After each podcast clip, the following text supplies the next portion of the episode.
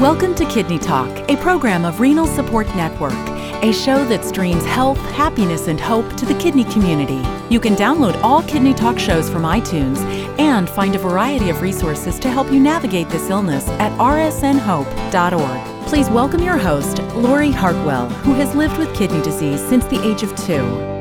Well, welcome to Kidney Talk, everyone. Uh, today, uh, we're going to talk about lady issues. Specifically, they do happen in men too, but uh, we're going to be talking about urinary tract infections. Oh, so much fun.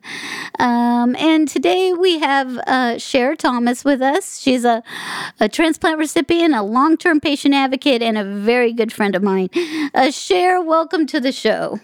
Thank you, Lori. I'm excited to be here we hear this topic so much, but there's not a lot of information out there about actually what it's like. and uh, urinary tract infections are no fun. So, you know, do you want to just review the symptoms so people kind of know what it entails? Absolutely. Um, I've had a few myself, so I'm familiar with them. So, some of the symptoms are that you might have a, a strong or even a persistent urge to urinate. Uh, you may feel a burning sensation whenever you do. And, you know, you're urinating more frequently, but it might just be limited amounts of urine. You know, you might feel like you really have to go, but just a little bit comes out one thing that I myself, a, a dead giveaway is whenever I go and give um, a urine sample, is that the urine is cloudy. And sometimes it appears red or like a cola colored, it's dark. And uh, it may smell bad.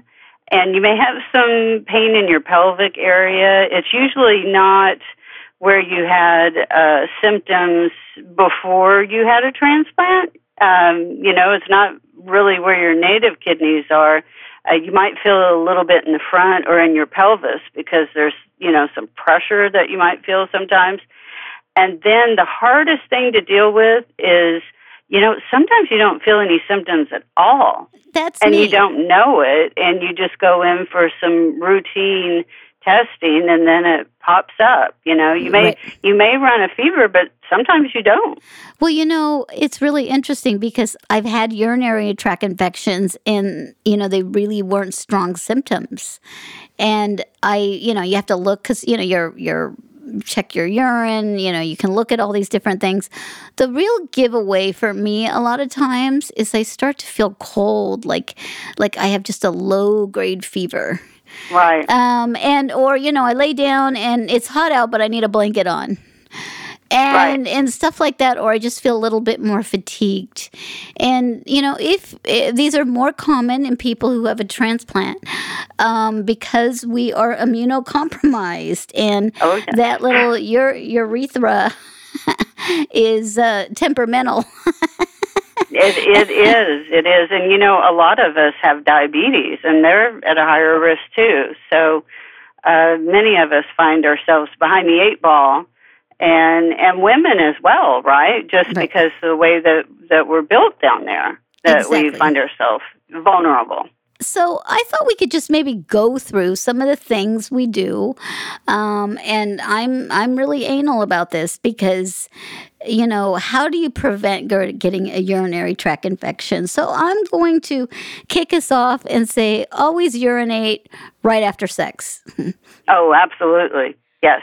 You yes. have to, because uh, you have to be careful. So I'm going to let you go next. Let's just go back and forth. Okay. All right. Well, one thing that I learned early on was you have to, every time, no matter how difficult it is, you have to wipe from the front to the back. Yep. It's no fun. It's uh it can it can be a lifesaver. You don't want to miss a concert cuz you had a urinary tract infection, real story. Okay. Right, so right. and you know, I think that people don't realize that you got to choose your underwear comf- carefully. Um, That's true. That's true. You, you don't want anything that makes you sweat too much. And cotton underwear is a must. Don't get those nylon girdles on. No, no. Uh, um, and I absolutely love the brand Soma, S O M A dot com. Oh. Okay. And what I like about them is they have cotton, you know, briefs, but they have like a little bit of like rubberized around the edges, so it helps your underwear stay in place. Because oh, that's important because if it crawls, that's not a good thing either. Right, right. You got to keep that sucker in the right place. it needs to be where it's supposed to be. Absolutely, absolutely. Well, I like I'm I'm old school.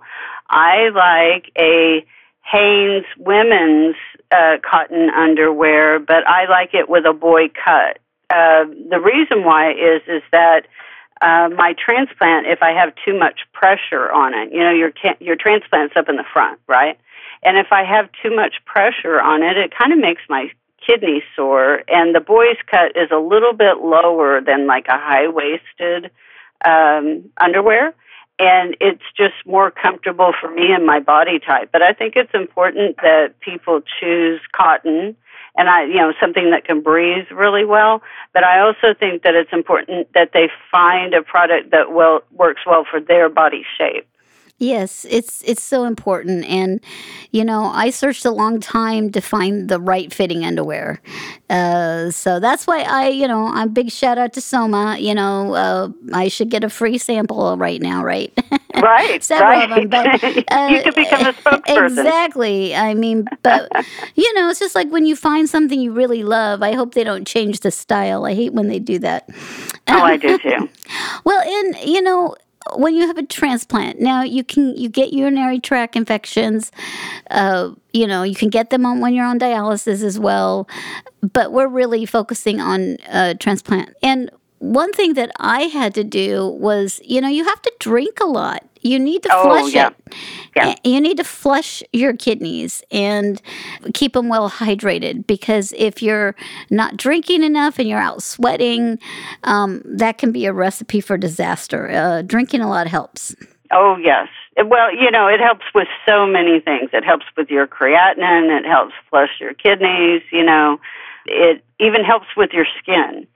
A number of years ago, 10, 15 years ago, I had probably three recurrent UTIs in a row, and I'm allergic to Bactrim, which is really the go-to medication if you're uh, if you have a UTI. And I had to be hospitalized for every one because the other oral medications weren't working. And for a short time, they put me on a prophylactic antibiotic. And you know, like I said, it was for a short time. They've never done it before. Uh, they were reluctant to do it, but I was just having hospitalization after hospitalization. But you know, Lori, with every storm, there's a a rainbow afterwards. And the cool thing about it was, is my skin never looked better whenever I was on that antibiotic. well, you know, with everything, we have to weigh the you know the pros and cons the risks That's and the benefits and i kept having reoccurring utis and my doctor did not want to give me a prophylactic antibiotic and i think it's partly because i've had so many over my 50 years there you know some of them aren't working so well for me.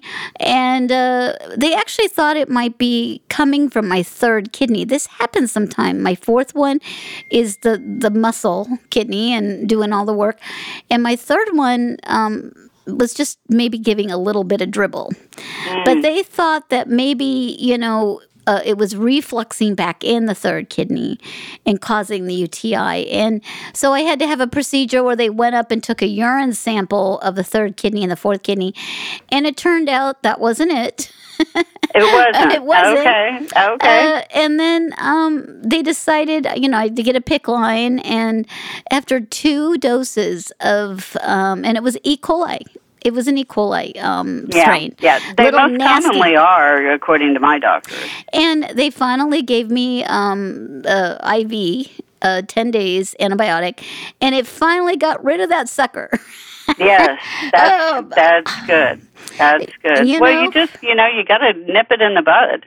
Got to get rid of it. It's nothing to fool around with. And guys, if you have a UTI and you're being treated with antibiotics, make sure to have a follow up urine sample because they mm-hmm. don't always go away. And uh, so I'm going to move over to another topic that's just so much fun yeast infections. Oh, Because they're yeah. all related. They're all related, you know? Uh, They, again, they are. They absolutely are. Uh, I actually I had one for the first time recently underneath my breast, you know, where your bra sits at, and Oh my gosh, I, I don't know if it itched or burned or hurt more. I don't know which one. I just know I hated it. I absolutely hated it. Well, and uh, speaking from experience, you know, if anybody wants breast implants, just take steroids. Um, yeah, that's right. That's right. I, my cup size has increased. and it, it's you get a little older. It's just a brewing ground for yeast infections. Mm, um, and sure especially, is. you know, we're home with COVID and like uh, we're reliving the '60s. Oh, I'm going to burn my bra. it is tempting.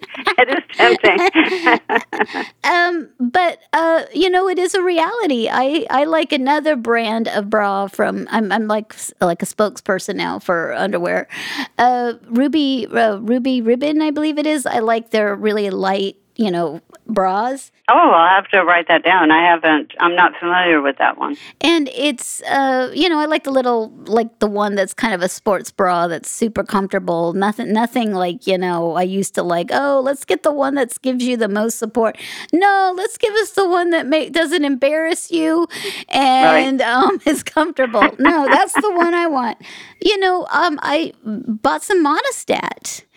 And oh, you can get Monistat and just, you know, where the rim of your bra is, just, you know, rub it there and then put your bra on. Because if you sweat, that is a breeding ground to getting a yeast infection and they are painful. Oh, they they are. They are. And you know, uh, I recently I had you know, with transplant patients we're at a higher risk for skin cancer. I see my dermatologist frequently and I had just a follow up cancer screening with her, and I was talking to her about underneath my breast, and she suggested getting, you know, the old type of de- deodorant that has the ball on it. Okay. Uh, she said, look for not a deodorant, but an antiperspirant.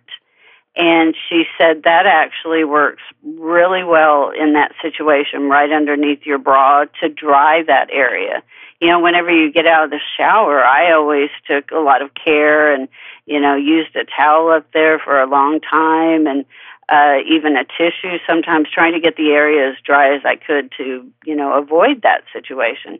And uh, the antiperspirant, I've been doing it now for at least a month, and it's working out really well. You just go from your armpits to under your your your girls. right, right. Well, it doesn't have a deodorant in it. It's just an antiperspirant. So if you like the smell of a deodorant, you might want to have one for each, but you could. You could. Um, and this, again, may be too much information, but it's great if you don't put underwear right away on. And, I know. I know. And, and let it just air dry.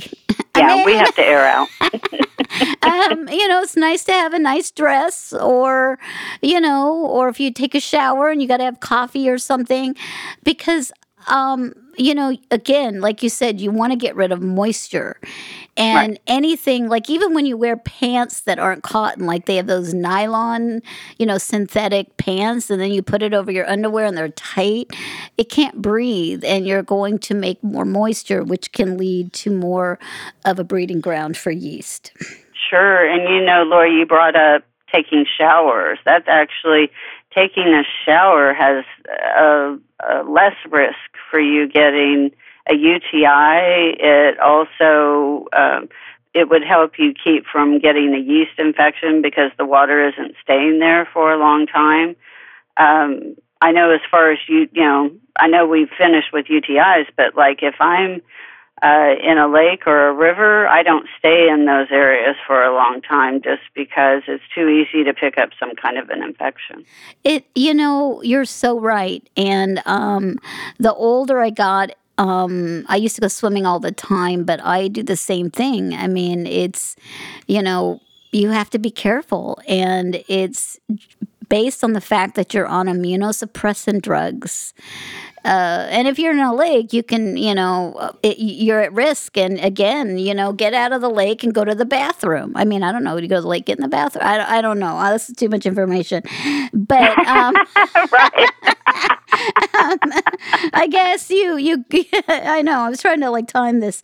You know, it's it's important and you you got to pay attention. So if you've you're getting reoccurring UTIs and you're going swimming or in your jacuzzi or something like that, you know, make the connection um, and and you know figure out how you can solve that because you know having reoccurring UTIs uh, and requiring antibiotics makes you uh, more prone to you know more antibiotics you take, the more resistance you create. So um, and the more to, likely you are to get a yeast infection. Exactly, exactly. Um, and you know, I thought it was interesting. You brought up a point about you know postmenopause Oh, yeah. You know, I noticed that after I went through menopause that uh, that's whenever these type, you know, I'd always had recurrent UTIs on and off. I go through spurts, but uh, getting more yeast infections after menopause. And, you know, there's really some, I guess, some science behind it. I'm obviously, I'm not a gynecologist, but it does have something to do with the amount of estrogen and the changes and how it affects your urinary tract. So, you know, after you go through menopause, you're much more likely to have yeast infections. And it's probably a difference between, well, you know, you can get yeast infections in your mouth. Right. And whenever your mouth dries out, you get yeast infections in your mouth, especially if you're immunosuppressed like we are. Right. Um, but the same thing probably happens downstairs because it's a similar type of body tissue. And whenever things start to dry out, it's just easier to get a yeast infection. You know, I totally agree. Um, and and maybe you know, as we get older, uh, we're sitting more. yes, I I know I am. you know, well, we asked this question on our our Facebook page, and I thought it might be important to, you know, provide some feedback of what um, other people who are living with kidney disease and have a transplant, uh, what they're saying. So, you know, I thought I thought this was interesting. Um, one of our uh, participants said they lowered their sugar intake, and um, you know now they rarely get one. And I know uh, I don't know if this person's diabetic, but uh, you don't heal when your blood sugars are out of whack. And Absolutely so not.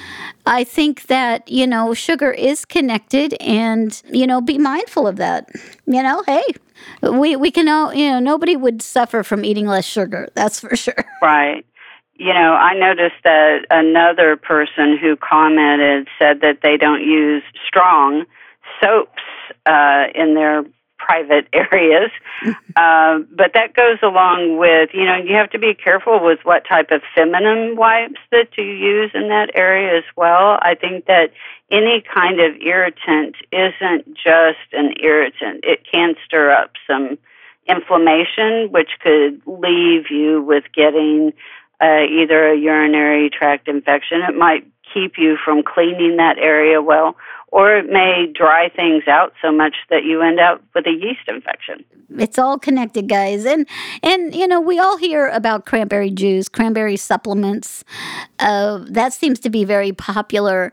Again, anybody listening, you know, ask your doctor about these creams or any over the counter or uh, you know what's right for you. They might have a better option. Um, uh, a lot of the comments were taking you know prophylactic type of medication, and I think that it's just really important to stay on top of it because um, you know it can ruin your whole month because they're painful when they become pretty bad. I mean, I've had been in the hospital with fevers and septic, and it's it can it can actually kill you a UTI if you don't. Oh, take you know, you can become septic, which is basically you get an infection that can get into your bloodstream, and like you said, I mean, it can be fatal.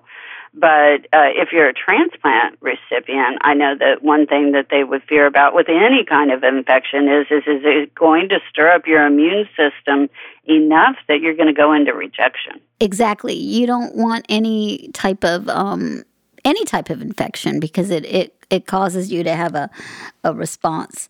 You know, another thing that, you know, I just recalled about UTIs, and if you're a little bit older and you're feeling a little disoriented, uh, yes. it happens, you know. It does. You, it does. Uh, I've heard it over and over again. My mom had a UTI and she acted delirious. Mm-hmm. Yeah. You know, it's it's common. Like, oh, my mom's not making sense, and I'm like, does she have a UTI? it can make you pretty goofy. It can make you pretty goofy. Well, you know, It, it's this is such an interesting you know subject because you know we don't like to talk about things like this and it's it's so important. I mean i had no kidneys for 12 years. So when i got my third transplant, my bladder, my ureter, you know, nothing was trained and I was peeing like I couldn't go like 20 minutes without going to the bathroom. And I had to stretch out my bladder and you know, I had a lot of urinary tract getting everything to work again. I had to get the training back on, right? Mm-hmm, and mm-hmm. and I think it's important for people to realize that you know, we are different and we are at risk. And I eventually got my you know, bladder trained where I could hold it a little bit more. But it's a good idea not to hold it if the worst thing you can do is just, oh, I'm going to hold it. I got to go to the bathroom, but I'm going to hold it. Oh, not oh, yes, a good idea. just bruise. just bruise the bad guys. well, and and I, I don't know about you, but I'm like I'm always scoping out the bathrooms. Oh, yeah. I whenever on you know New Year's Eve and I see all those people at you know in Times Square in New York, right? Mm-hmm, and I'm mm-hmm. like, where do they go to the bathroom? I wouldn't be caught dead there.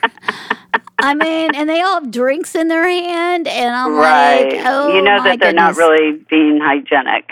exactly. I mean, it's it's really important, and you know, and and one other tip I thought too, because you know we did talk about make sure you urinate after sex. Um, you know, don't go gardening and then you know decide to have sex. Wash your hands or take a shower. hygiene, hygiene, hygiene, hygiene, yeah. hygiene. You know, Lori, you brought up a, a, a good thought that I hadn't thought about in years. I've had, I've only had one kidney transplant, and I've had mine for 23 years now. So uh, my mind's a little dusty sometimes, right, about remembering about what happened in those early days. But I remember having difficulty learning to uh, urinate again. I was only on dialysis for a year, but you know, by the time I received my transplant, I was only urinating one time a day. And I went to see my urologist and we discussed that because I told him I'm kind of concerned, you know, I'm not really, things aren't working down there like they used to work. And uh, he offered biofeedback, which is basically somebody there, like a, a therapist, to give you exercises that you can do to help you regain control of your bladder. And, you know, it's so important for us that at the first sign of a urinary tract infection, you need to be in touch with your nephrology team. They need to know what's happening because early intervention is the key to any type of illness, but especially with us transplant recipients. And, you know, as far as yeast infections, going to your gynecologist, sometimes if it's a, a functional problem with going to the bathroom, a urologist can be of help. But, you know, what I really want to stress is, is that we need our medical providers to be able to help us overcome these types of infections, and we shouldn't put off going to see them. You know, it's so you have to stay on top of your care like nobody's business, especially when you have a transplant. All these little things pop up, and you know, there are solutions to them. You just got to find out what works for you.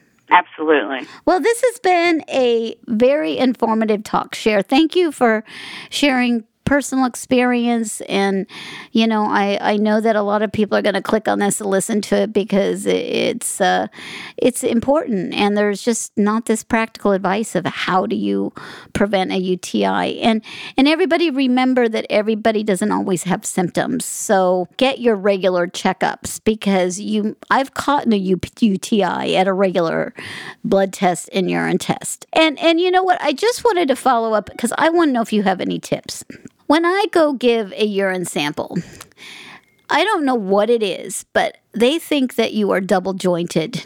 um, I, I have yet to find a place that understands what it's like to do a clean catch urine sample. And you have your toilet, and you have, you know, you have to do the two wipes, and you have a certain way to do that.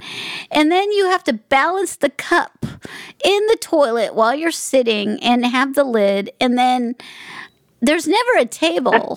there's never a table. So you have to contort your body to turn around to be able to, I guess, set the cup on the back of the toilet because, I mean, you don't want to put it on the floor. No.